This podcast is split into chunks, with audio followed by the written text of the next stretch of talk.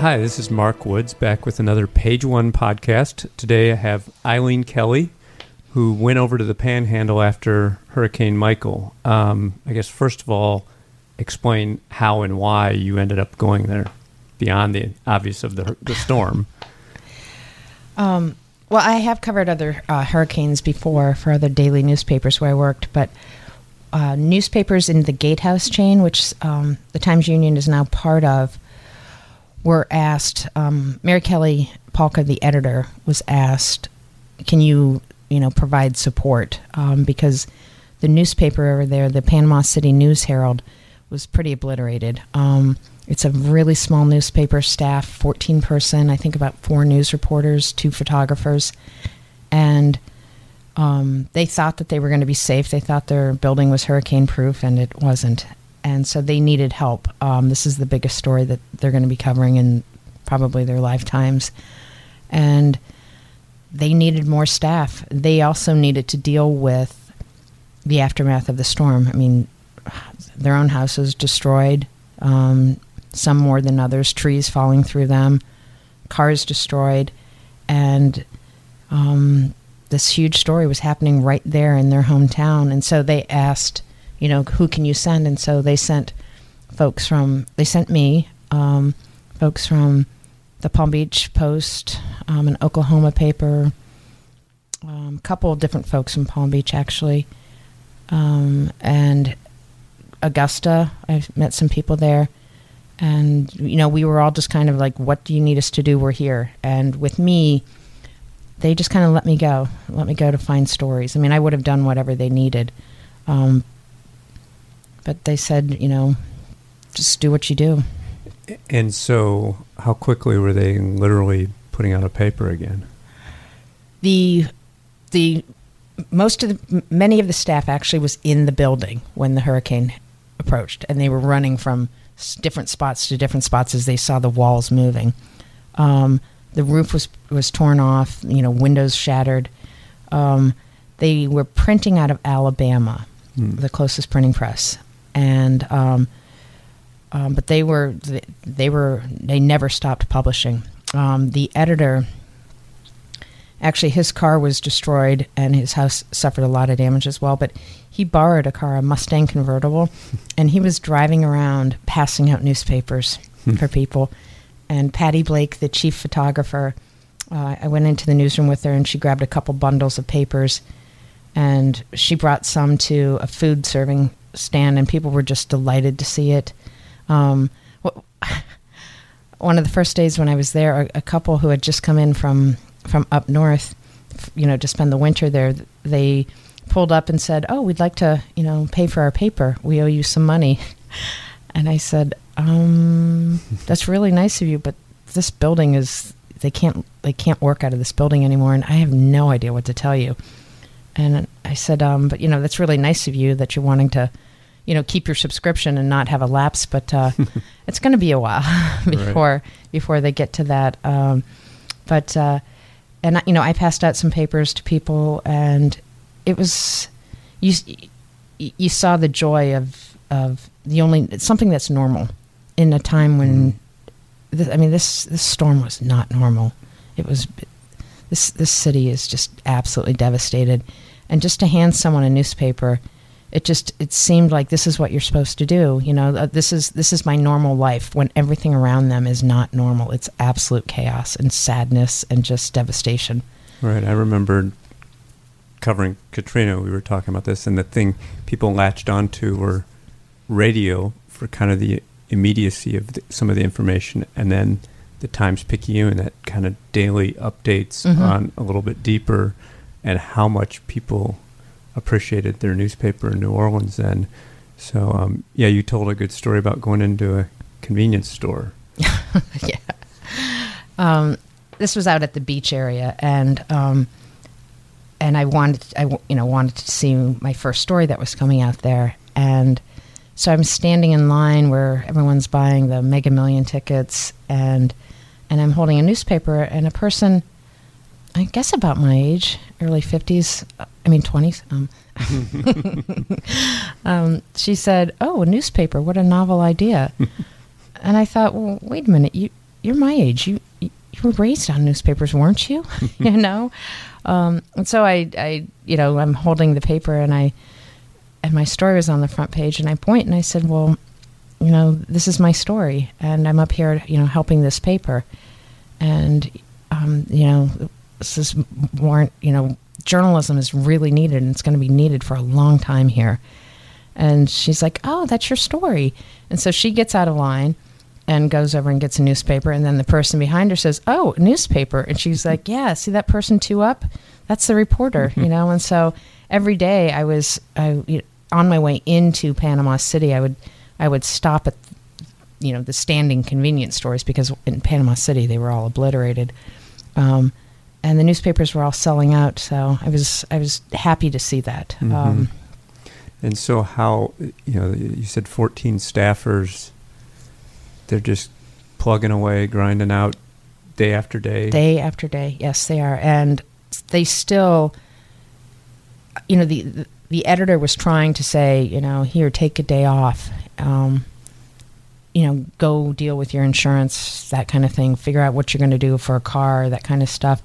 But they were just they were plugging away, um, continuing to work and work and work and work. I mean, they are in the middle of this huge news story, and I'm just I'm so happy that I got to help them with this. hmm Um, and I do hope to go back actually. Right. Um, yeah. Try and describe what when you get over there. What what did you find there? You know, I I've spent over I've s- this is my third tour of Florida, I guess, and you know I've covered hurricanes. I was I covered Katrina. I used to live in Southwest Florida. Um, you know, hurricanes you you get used to them um, to an extent, and then you got used to us not having you know what ten years without hurricanes. Mm-hmm. Um, I was absolutely blown away. I just, I was like, I thought Katrina was bad, particularly like along the Mississippi coast. Um, but this is just like a bomb went off. It just like, it stops you dead in your tracks of what?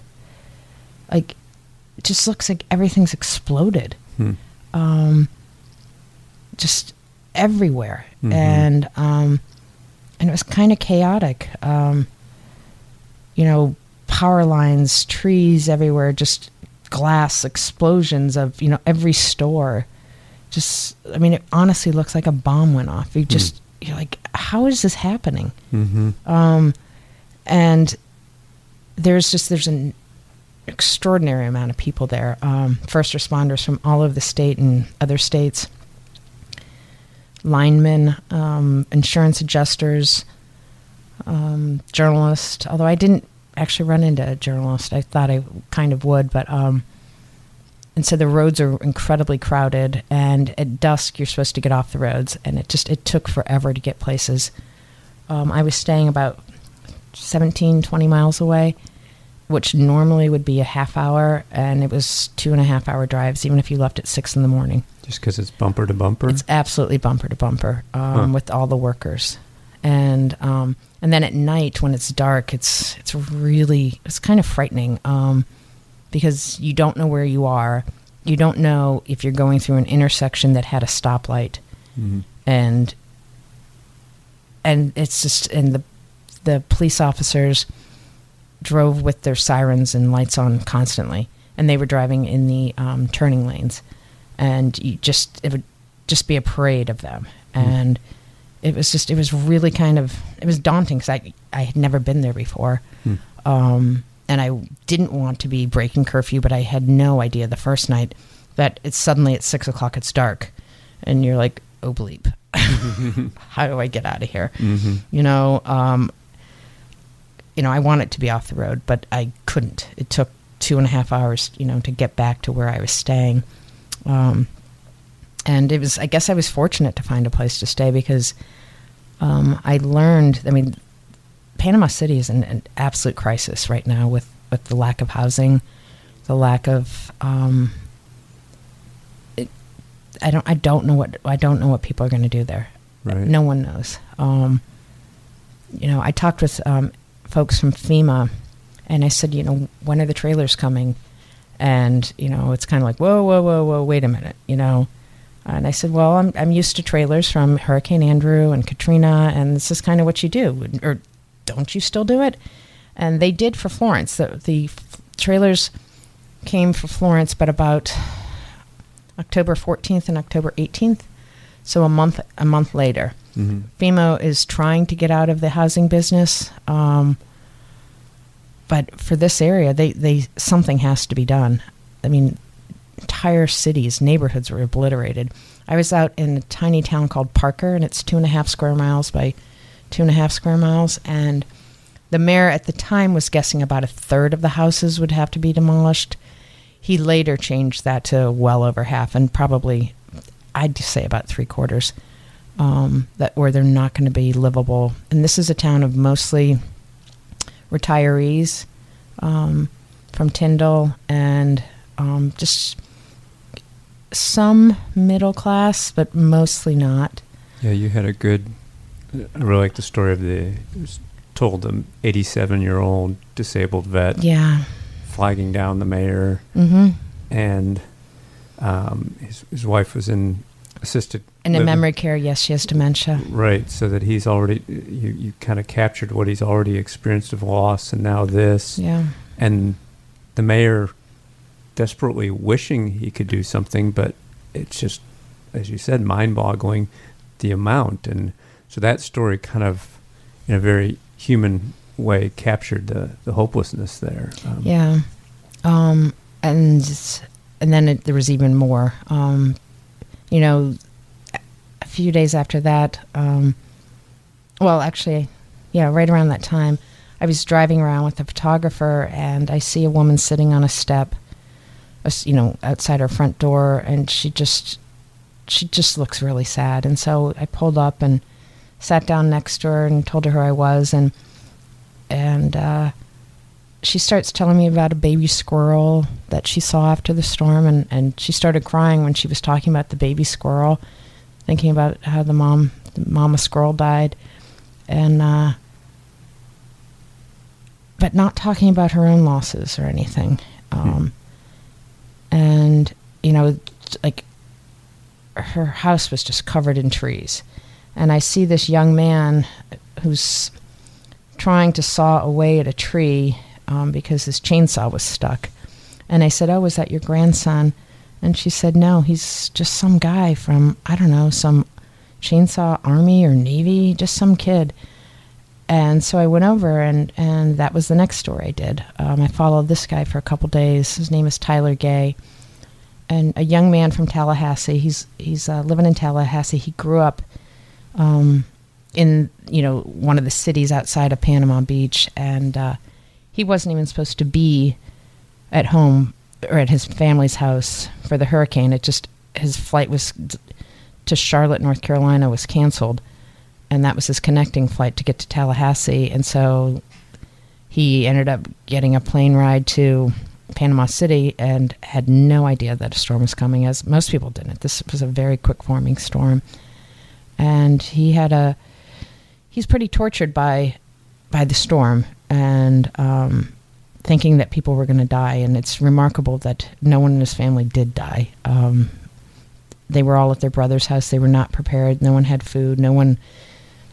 No one really knew that this monster storm was was heading right for them, and um, at any rate, so I, you know, he's telling me how, you know, he survived the storm and brought his parents to his house in Tallahassee, collected some money, and decided to come back. And I was like, "Oh, where are you staying?" And he's like, "Well, I'm living in my car." And and he, you know, told work, he's like, "I've got another week of vacation. Can I just use it now?" And he was just he was going around and just freeing people from their houses, um, doing whatever they needed, and not taking any money. Um, he had a truck full of medical supplies and food and MREs and soup, dog food, people food, um, and living in his car. And and I, I could tell something was really haunting him. And just by from his eyes. And I said, "Tell me about tell me about the storm." And he started crying as he as he was reliving the storm, and said that this is this is why he's doing this. Because Mhm. he's trying to chase his bad memories and um, he was just so remarkable. I mean he he's clearly suffering from post-traumatic stress from the storm of watching walls fall all around his family. Um, his, he helped his family get out. They actually took shelter in a car because the house was no longer safe. But his father's disabled and so he sat on the steps and finished riding out the storm with his father. And you know he's just very haunted by the images of people dying.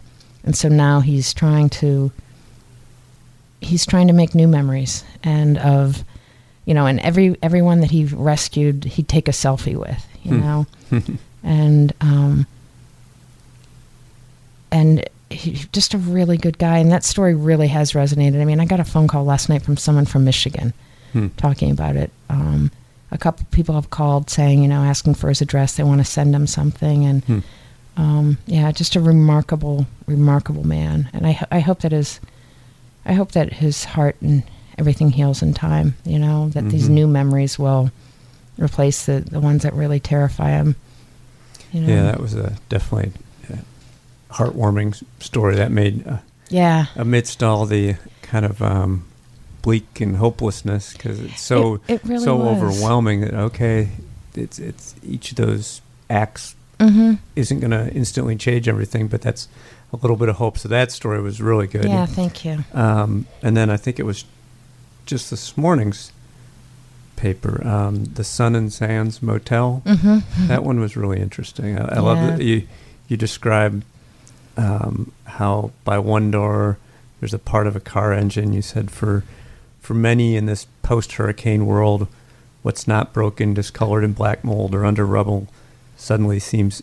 irreplaceable and of value. yeah And and you know bags, plastic bags of stuff, and I, I could throughout your stories lots of great imagery, but I can kind of picture that place. So tell me about the the Sun and Sands Motel and why people Well- were there and um, I kind of I struggled with I struggled a little bit with that because I didn't.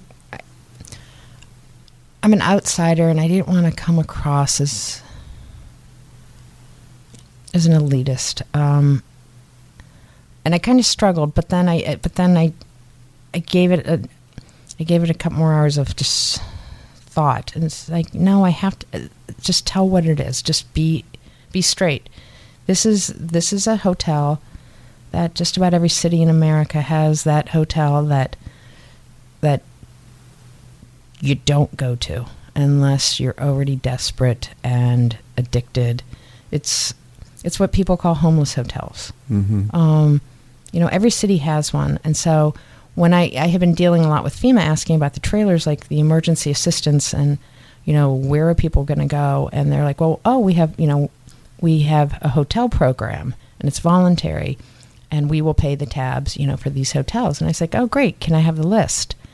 And so I start looking at the list, and there's 476 hotels that are on this for Florida, and they the government had approved three counties of 12 counties that had been impacted. Um, Bay County, which is where Panama City, um, Gulf, and Jackson had approved this emergency assistance, where they'll pay a week or two of hotels. And so I'm like, terrific, you know, let's um, let's go find these. And so I start going through the list, and you know, I'm not familiar with the Panhandle, and I thought, well, let's do a search by area code, which is 850 over there. So, but it's a pretty broad area for Mhm. area code 850, and there were 21. And I thought, okay, well, um, let's narrow this down to Panama City, Panama City, you know, Panama Beach, and um, there was one hotel, Hmm. and so, you know, I go to it, and it's on the beach, or it's across the street from the beach, and it's, you know, cardboard in the windows, kind of thing Mhm. sheets tacked up to the windows. And I met the managers and very nice people. They were on their way to go help people. They were, they said, I said, you know, how many units do you have here and how many are for the storm survivors? And they said half. They said we're an 18 unit hotel, motel, and about half the folks here FEMA's now paying for. Hmm. And um, I said, "Do you realize you're the only local hotel on the list?" And she's like, "No, but that makes sense." She's like, "200 people a day are calling." Hmm. And I said, "Well, what about the other half?" And she's like, "Those are our regulars." And I said, "Is this kind of like transitional hotel housing?" And she's like, "Yeah." She's like, "Believe it or not, we've cleaned it up a lot since the new management took over." And so um, she's like, "You're welcome to talk to whoever you want, and or come for dinner tonight." They had a like a kettle drum, a smoker, and they had been cooking dinner for people, Hmm. and because there's a lot of children there too, and so they, you know, that night that I was there, they were barbecuing chicken, and a woman on food stamps actually went to the store and bought stuff, um, bread and stuff for people to, to, you know, sit down and break bread with with other people, Hmm. um, and you know, I went into a couple of the rooms, and they're in tough shape, but my God, these people are so grateful for for a room. They are so grateful that the that the government has come in and said we'll help you for a week or two. Um, there's you know no one was complaining about anything, and it's you know people were constantly driving by saying, "Is there any room here?" You know, um, you know I met people that you know would love to go there, but they had no cars. You know, like if people had cars, then they could maybe sleep in their cars for a little bit. I mean, it's there's a crisis there. Mhm. There's no doubt about it that um, it's it's definitely going to be a place to watch to see what happens. How how they how they can. What do you do? hmm You know. And I know you don't you don't necessarily write about how it's affecting you, but you you told me the story, a, a sweet story about the 87 year old woman Mhm. that you're interviewing. Tell tell that story. I had spent, um, I guess, Sunday and Monday going around to different public housing and affordable housing complexes. Um, and I just, I was, it's just, it's so mind boggling to just see structures just so, everything is so exposed. You know, second stories where there's no more walls hmm um, and you see inside the what was a private bedroom, you know that kind of thing.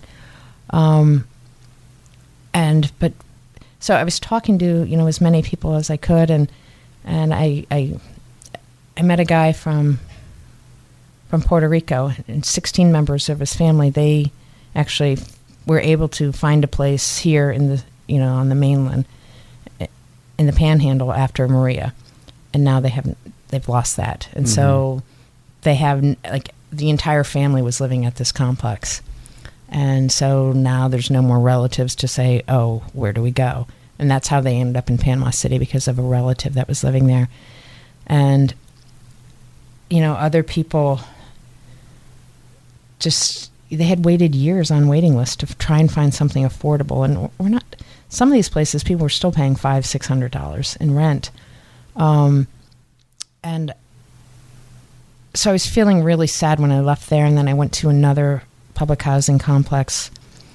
And you know this little girl she was nine she came up to me and she asked if she could have a car so her f- family could leave.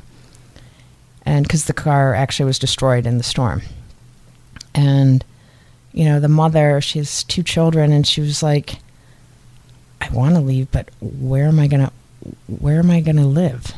She was paying i think 175 or so in rent and plus utilities. And she had a house cleaning business but that's until kids are in school she's not going to be able to get back to that. And who knows with her clients? She has no idea if, if she even has any clients. Yeah. um, but you know, and so her little her daughter made me really sad. You know, asking, coming up to a stranger and asking for a car so that they can go sleep in it, um, because they were still living in this house that didn't have a roof and mold is growing, and um, they don't know what to do. You know, she had been on a waiting list for two years, and you know, talking to people, they people aside from the woman that was talking about the squirrel people weren't that emotional. And but i am so at any rate the, the little girl brought me over to this to this woman's house this older woman's house and she was um, a citizen representative on the board of for the housing authority. So she, you know, represented the people. She was in her 80s. She ended up in the Panhandle after a flood, a 500 year record flood in Georgia from the 90s, and um, you know, she's in her 80s and she had this tidy little house and she's like, "Well, I'm on the board. Shouldn't they tell me that I have to leave? Why do I have to leave? My structure's fine." And I didn't see any structural damage, but she was amongst this large complex where it was pretty battered and that they were going to have to bulldoze it. And her apartment was attached to other apartments that are damaged, but and she was just standing there in her room like I don't know where I'm going to go. You know, I'm 85. I, I, can't really plan that far. I don't really plan that far ahead. And I, I don't know. I, I just couldn't stop crying with that. Um, and then what did she say to you, though? That's, that's she said, "Oh, please don't cry for me." and I said, "I'm trying not to," you know. And um, I just I couldn't help it. She's 85. Yeah. So then I was kind of embarrassed, and I said to the photographer who I, you know, who works up there. Um, you know, later I was like, I really didn't want to cry, you know, um, and uh, I, it, I didn't want to make her feel bad because I think that she, she you know, hmm. she was intimating like, "Don't cry for me," hmm. and I didn't want her to feel worse, you know, and so I didn't want to cry, but I just I couldn't stop. And so I was, you know, said something to the photographer like, "Yeah, this is just really getting to me. I'm sorry you saw me do that." And you know, because I'm supposed to be the big, the big experienced reporter. you know? So at any rate, the next day, uh, this photographer, a great young man who, you know, they've all lost had their personal losses. He, I, I actually moved in with a bunch of, of the staff. Um, he came home and he was like, I cried today. Hmm. And my God, it felt good. And he's like, This is the first time I cried. He, you know, they've been on autopilot, just going, going, going. And so, but he was like, You know, sometimes you have to cry, you know? Mm-hmm. I mean, as journalists, I don't know. I, I'm a crier. I, I there's nothing to. I, I can't apologize. I'm not going to apologize for it. Yeah. You know. Um, but I, you know, I had said to this, I had said to this photographer how I was, I just couldn't believe that so many people aren't crying. And you know, he reminded me that that